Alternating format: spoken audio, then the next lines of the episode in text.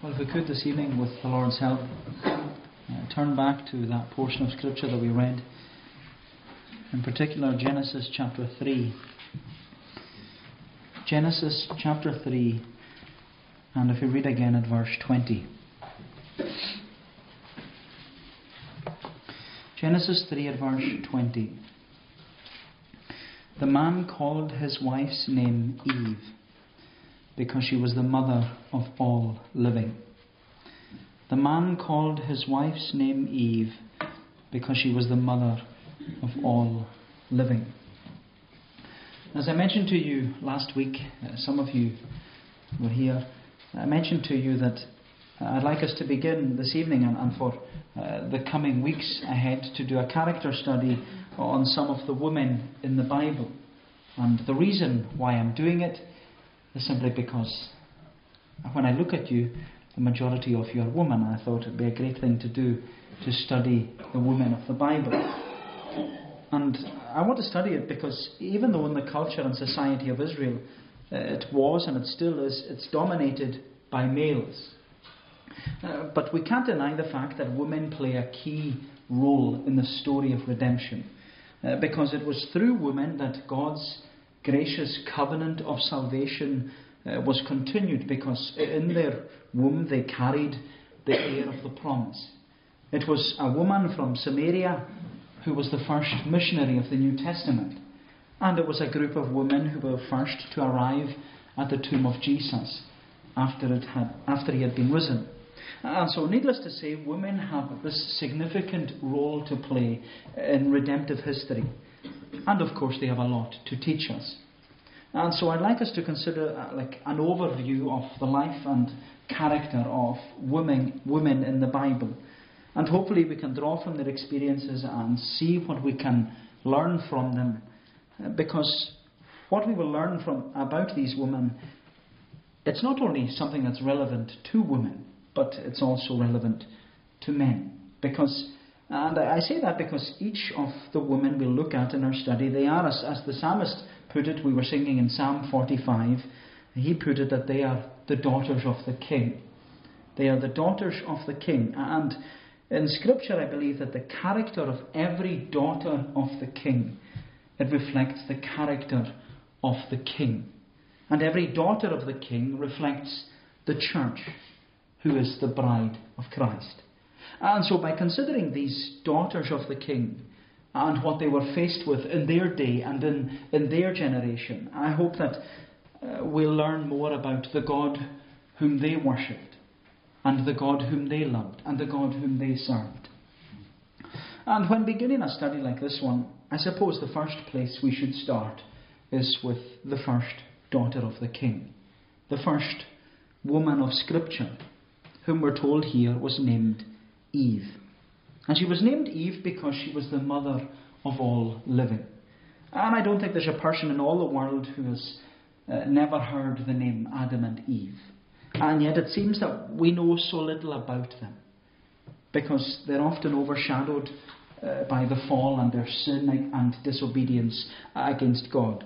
Uh, but as the first female, not only in the creation but also the first female in history, Eve had many firsts. Eve had many firsts, and what I'd like us to see this evening is that Eve was the first woman, she was the first wife, and she showed the first weakness. She was the first woman, she was the first wife, and she showed the first weakness. So we look firstly at the first woman. The first woman. And as we know, the creation of mankind took place, as we read, on the sixth day of creation. For in the first five days of creation, God uh, brought this beautiful, unspoiled world into being by the word of his power, where, where God had created all the seas and he formed all the landscapes and he set in place the sun and the moon and all the stars and he, he named them every one and he, he brought them into being in, this, in his perfect universe. And within his perfect creation, he pl- placed all these creatures, great and small, to enjoy the perfect environment. Mm-hmm. And so by day six, as we read, the stage was set The stage was set by day six for revealing the, the climax and the culmination of God's creative work. Because in his final act of creation, God presented his masterpiece, you could say, to the rest of creation, to the rest of nature, where mankind was to be the masterpiece. Because when God created mankind, he said that he created us in his own image. And this is the wonder of God's creation that there was no other part of creation that was created in the image of God. Of course, the creation certainly reflected uh, the glory and the graciousness and the goodness of God and uh, the intricate nature of His handiwork. But mankind was the apex. Mankind was the crowning glory of God's creation. Because we were told in Genesis 1 and verse, verse 26, uh, God said, Let us make man in our image, according to our likeness. Let them have dominion over the fish of the sea, over the birds of the air, over the cattle of all the earth, and over every creeping thing that creeps on the earth. So God created man in his own image. In the image of God, he created him. Male and female, he created them. And as image bearers of God, Adam and Eve were created as the king and queen of creation. They were to rule and they were to have dominion. They were the crowning glory of God's creation. They were to rule and have dominion over all the creatures. And one of the features of Adam's reign as king over all the creation, as we read, he was to give names to all of his creation. We're told in Genesis 2 uh, Uh, that out of the ground the Lord God formed every beast of the field and every bird of the air and brought them to Adam to see what he would call them. And whatever Adam called each living creature, that was its name. So Adam gave names to all the cattle, to all the birds of the air, to every beast of the field. But then we're told that out of all the creation, it says that Adam, for Adam there was not found a helper comparable to him with all of the creation in all its, its perfection, and yet all that God had made was unsuitable for Adam. Unsuitable in the sense that there was no helpmate, there was no helper for him. And so the emphasis of the passage in Genesis 2 is that without Eve, the creation was incomplete. The creation was lacking something. Because at the, the end of every day of creation, as you read it through Genesis 1, we're told that God looked at what he had done and he said that it was all good. It was good.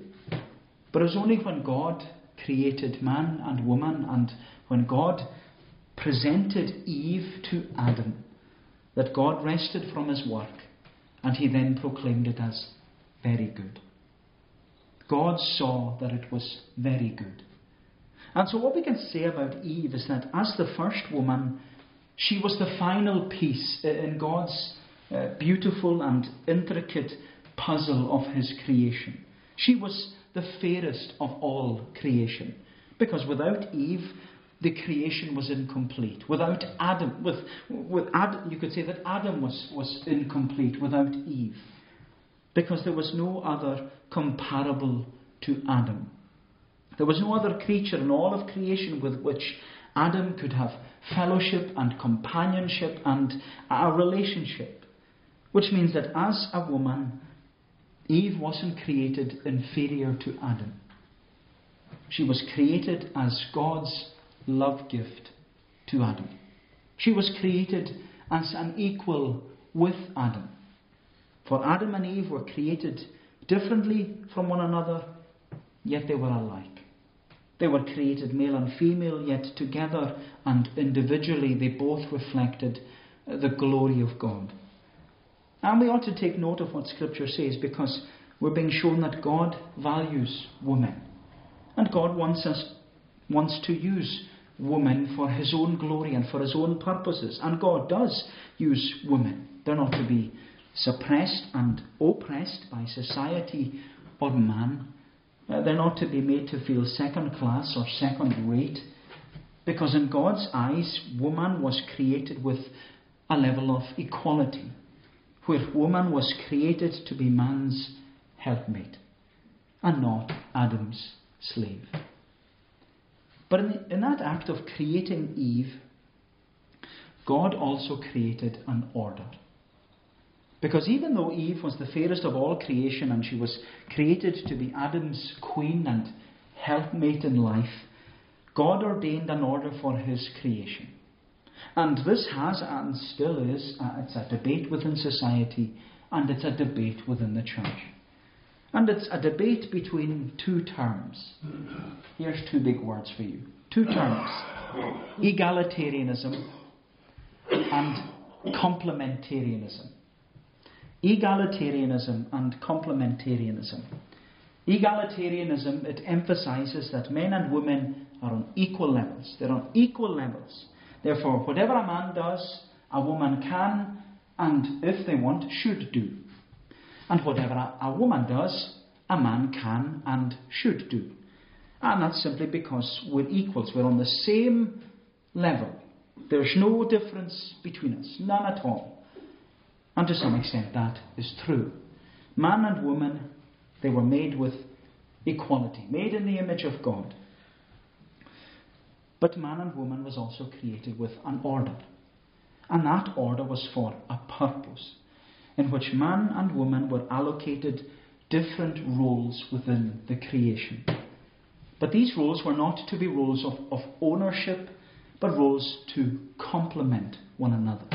And that's why it's called complementarianism. It's a theological term uh, called complementarianism. Because complementarianism teaches that men and women have different but complementary roles and responsibilities.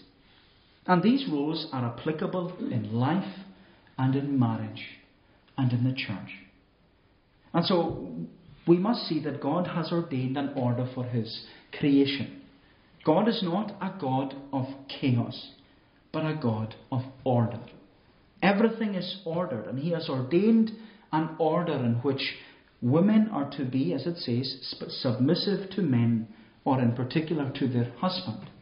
Not oppressed, not suppressed, but loved, cherished, and protected. But likewise, women are to love, cherish, and humbly submit to men or to their husband. And God's ordained order is not only to be reflected in His creation, but also in His church. Because the Apostle Paul reminds us in 1 Timothy that he says himself, a woman is not to have a teaching role in the church in which she is to have authority over men. She, he says, but she's to be in silence. And Paul's reasoning for this ecclesiastical structure of the church was not because he was a misogynist or that he didn't like women or he, he viewed women as, as second class. No, Paul says that the creation account gives an order for God's church. Because he says, Adam was formed first, then Eve. And so the order which God has ordained, it's clear. But let's never forget that even though God ordained that women are to submit to men, Eve remained the fairest of all creation. She was God's last and most beautiful act of creation. And that was because of the way in which she was made. Because the first man, as we read, Adam, he was formed from the dust of the ground. He was sculpted. He was molded into being like clay in the hands of a potter. But Eve, she was made from Adam. Adam was used in the formation of, of Eve, which shows the closeness and the relationship of man and woman in creation. It expresses the union between them, where one was made from another. We're told that the rib which the Lord God had taken from man, he made into a woman. Literally, it means he, he built the woman. He built the woman from the rib, which indicates that the formation of Eve was this creative act for a specific purpose. And the purpose was that Eve was not only to be the first woman, but she was also to be the first wife. Which brings us to look secondly at Eve being the first wife. She's the first woman, but secondly, she's the first wife. So Eve was given this dual distinction of being the first ever woman and the first ever wife. Because as God considered his creation on the sixth day, he saw that it was good. He saw that it was all good, but at the end of his creative work, God could see that there was no one to complement Adam. Every beast of the field, every bird of the air, every fish of the sea, they all had a mate, but Adam was all alone. Adam was all alone, and although God had created everything good, uh, we're told in Genesis 2:18 that God had said, "It is not good that man should be alone." And from that moment, God sought to make Adam a helper fit for him. And so the formation of Eve was a creative act for a specific purpose. And the purpose was that Eve would not only be the first woman, but also the first wife. Because God ordained order in creation, and He also ordained order in marriage. Marriage is what we often refer to as one of the creation ordinances. And there are three creation ordinances, three orders which God instituted at creation before the fall, which means that they're unchangeable, non negotiable. And the three creation ordinances are work, marriage, and the Sabbath. And so, as marriage is a creation ordinance, its details are not to be redefined or altered or changed from the order which God has set. Because marriage is an ordained union between a man and a woman. In marriage, both man and woman become one flesh.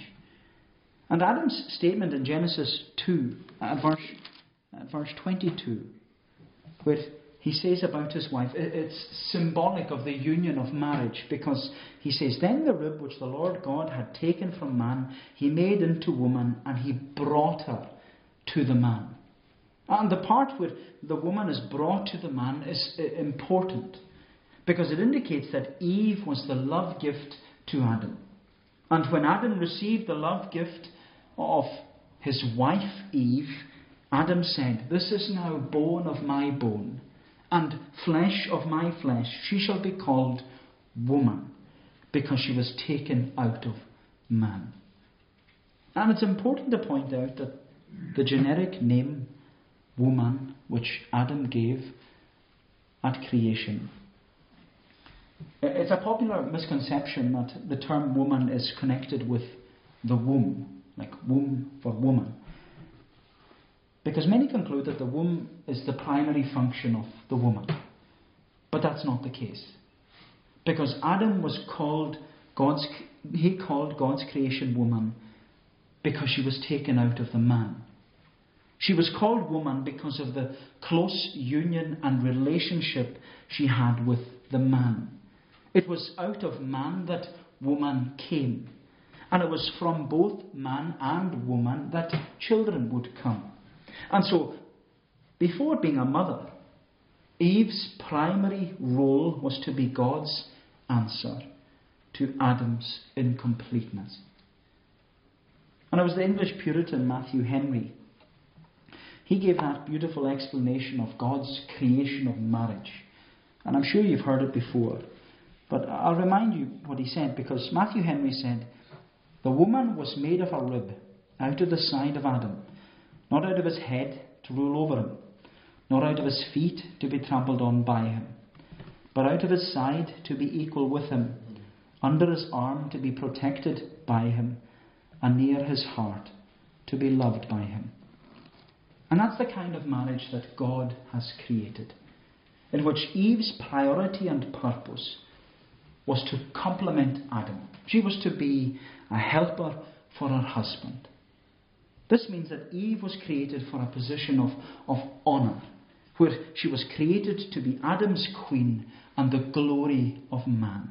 She was to be the glory of man. And that's what Paul tells us when he speaks about the head covering in 1 Corinthians 11. That uh, the first wife reflected the glory of the first husband. And together they reflected the union and, and the closeness and the relationship between them.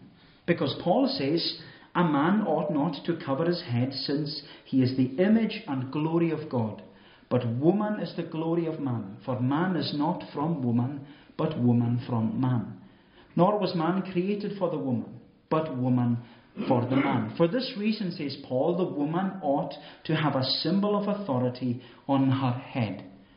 But when Paul highlights this close union and relationship between man and woman, his purpose is to draw our attention to Christ.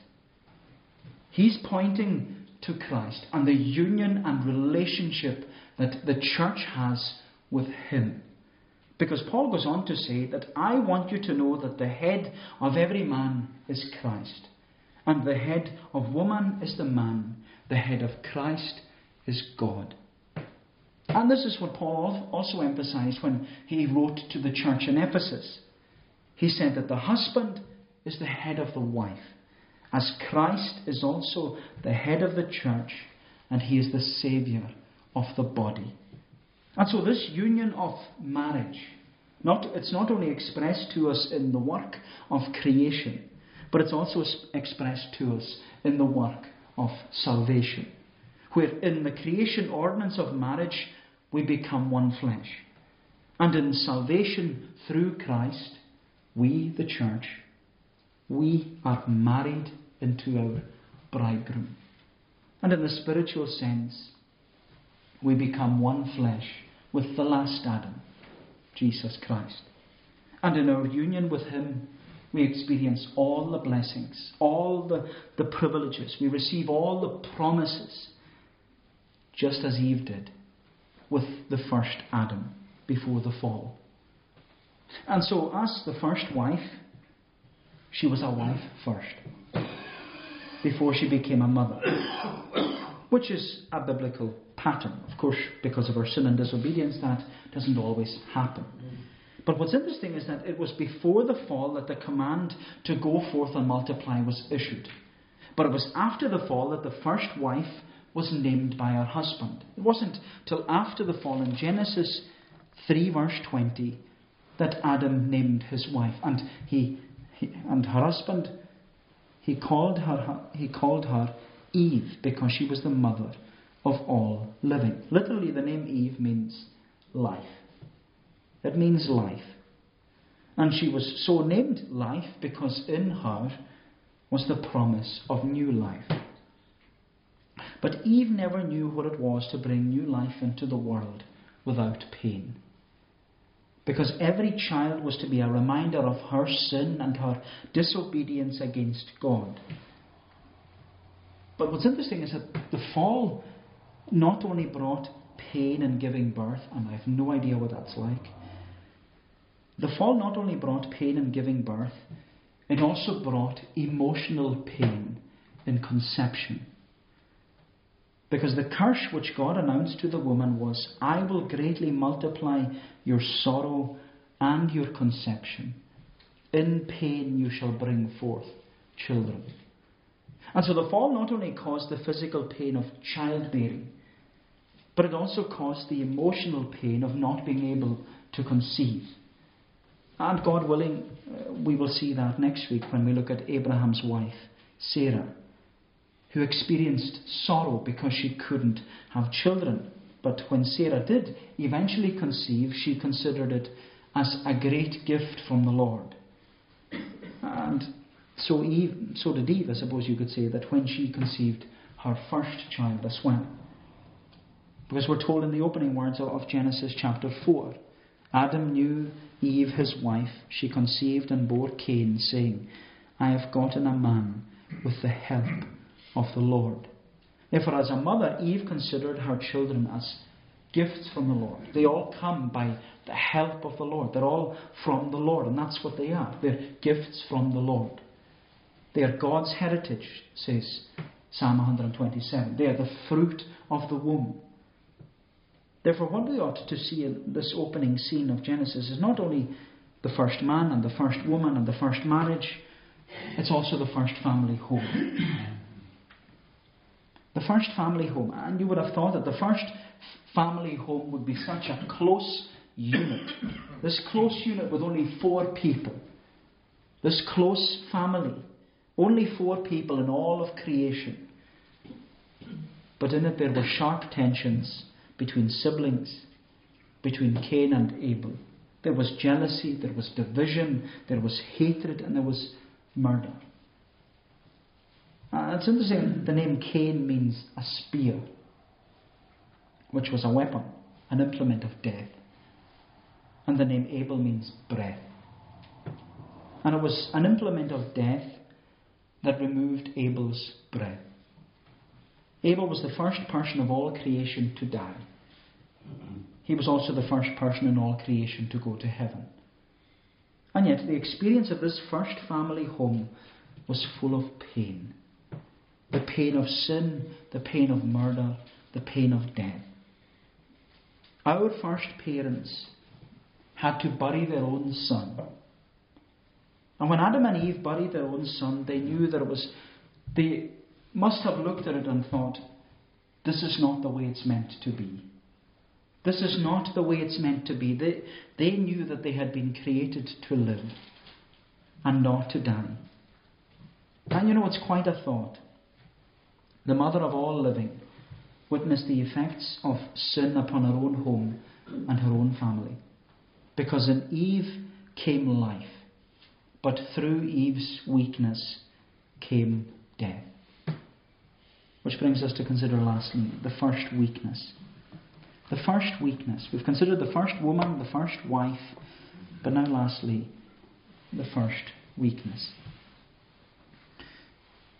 First weakness God had created everything perfect. Everything perfect. After providing a wife for, for Adam, he declared his creative work as very good and he, he rested on the seventh day from all his labours. Everything was perfect. Adam and Eve lived in a perfect world. They had perfect communion with the Lord, they had a perfect marriage, they had a perfect home. Everything was perfect until that world was thrown into sin and chaos by Eve's weakness.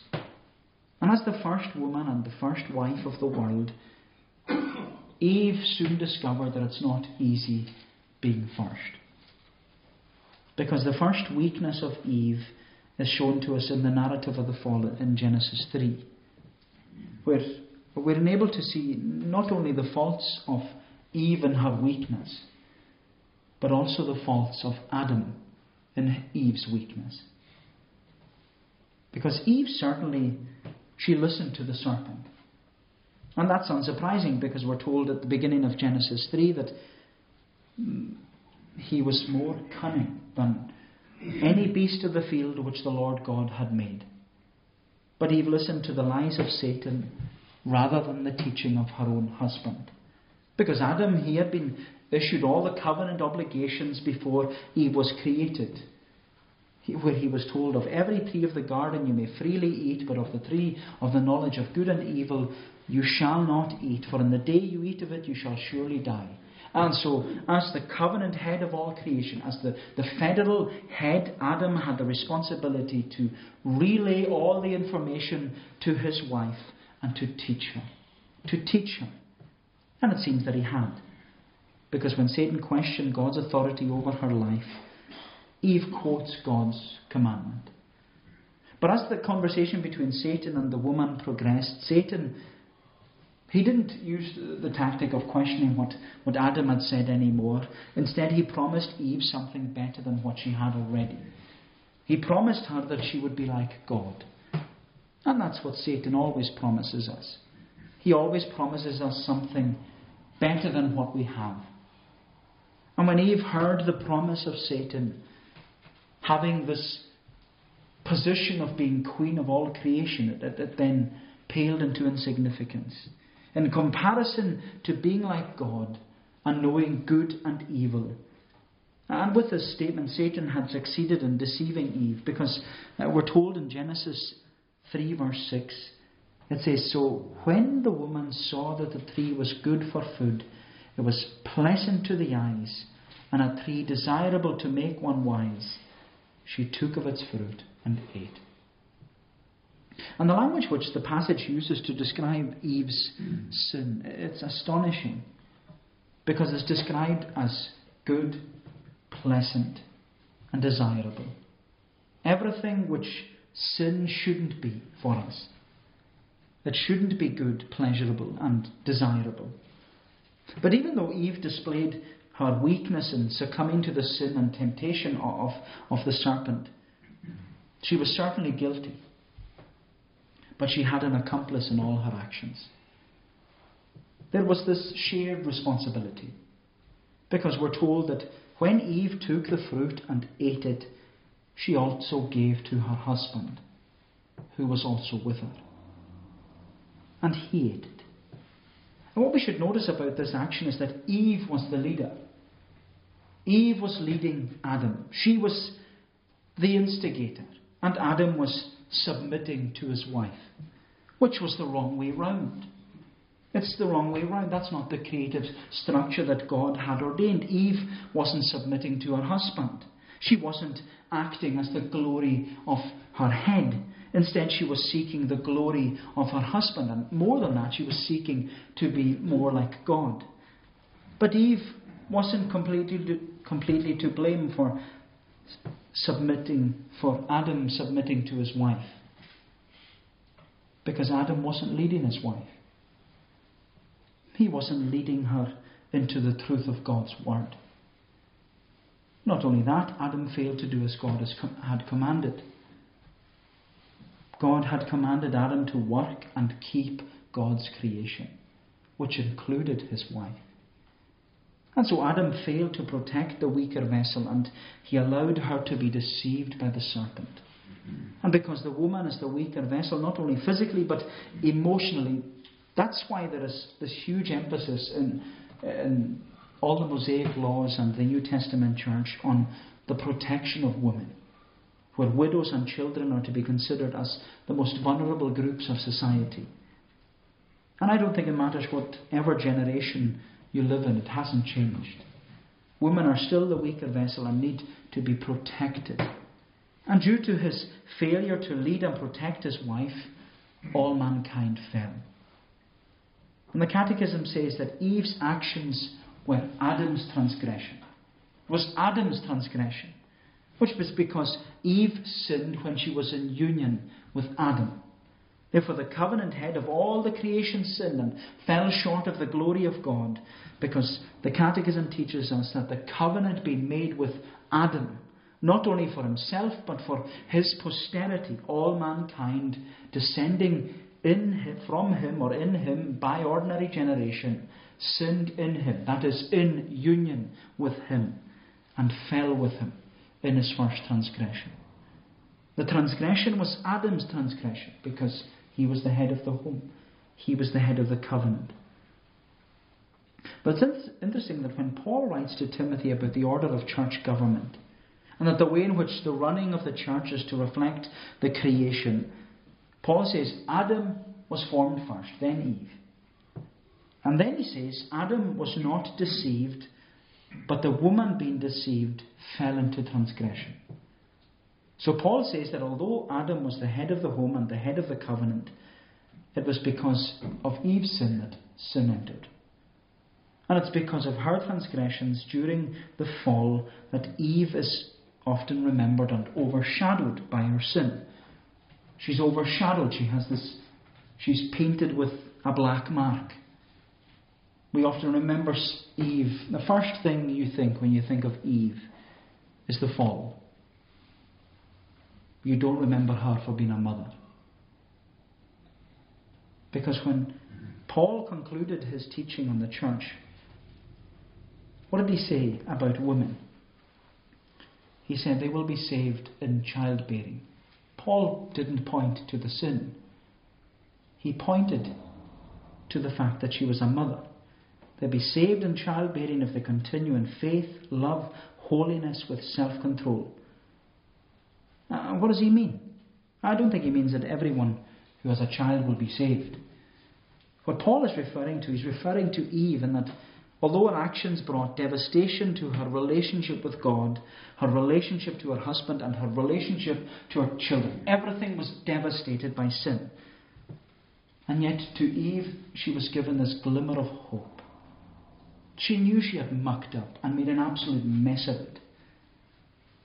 But she was given a glimmer of hope because, in the midst of God issuing the curse of of sin and death upon all mankind, God issued the promise that she will be saved by her childbearing. Because when we read about the curse that God put upon Satan, God said, I will put enmity between you and the woman, and between your seed and her seed. He shall bruise your head, you shall bruise his heel.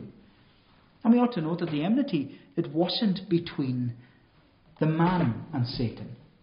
It wasn't between Adam and Satan. The enmity was between the woman and Satan. And although this was a curse for Satan, it was a blessing for mankind. Because it was through Eve's childbearing that salvation would come.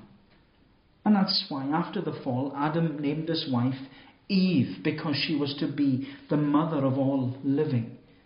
And Eve was given her name at this, at this crucial point, this momentous moment where they'd been given the curse, but yet in her name there was the, the promise of life. She's Eve, the mother of all living.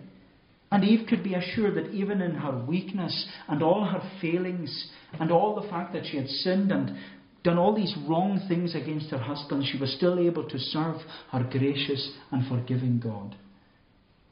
For through childbearing, her seed would remain at enmity with the seed of the serpent. And we can see that with the birth of Adam and Eve's third son, which was a moment of renewal. The moment of renewal. Because in Genesis 4, Adam knew his wife again, and she bore a son and called his name Seth. For she said, God has appointed for me another offspring instead of Abel, for Cain killed him. Cain killed Abel and Cain was exiled away from God's people. And so it was only in the seed of Seth that the promise of Genesis 3:15 would be fulfilled. The promise, he shall bruise your head and you shall bruise his heel. And of course, that promise was fulfilled at, at Calvary in the person of Jesus Christ, in which he crushed the head of the serpent. Therefore, in the womb of Eve, the mother of all living, was not only the promise and blessing of new life, but there was also the promise and blessing of eternal life. And the union which was broken by sin, there was going to be a reunion through Jesus Christ. And that's what we have tonight as those who are in Christ. We have union with our bridegroom, Jesus Christ. And so, what, we can, what can we learn from Eve? She had many firsts. She was the first woman, she was the first wife. She revealed the first weakness. But she was called the mother of all living because in her seed our Saviour, Saviour would come. The man called his wife's name Eve because she was the mother of all living. May the Lord bless these thoughts to us. Let us pray. O Lord, our gracious God, we give thanks to Thee that even in the midst of darkness, Thou art one who promises light. And we bless Thee, Lord, for the promise of that seed, that through Eve and through the many other mothers, that the child would come, that he would be born, that they would call his name Jesus, for he shall save his people from their sin. Lord, help us, we pray thee, to see how wonderful thou art, to see that thou art the God who has a perfect plan, and who is working all things together for good, to them who are the called according to thy purpose. Help us, Lord, we pray, to see ourselves in thy word, to realize that thy word is speaking to us in our day and in our generation, that we would apply everything to ourselves and see that we are being spoken of in the pages of Scripture. Guide us, Lord, we pray. Teach us and undertake for us. Bless us, Lord, we ask, and go before us. Take us to our homes in safety, and do us good for Jesus' sake. Amen. shall conclude by singing in Psalm 8. Psalm 8 in the Scottish Psalter. Singing from verse 3 down to the end of the psalm.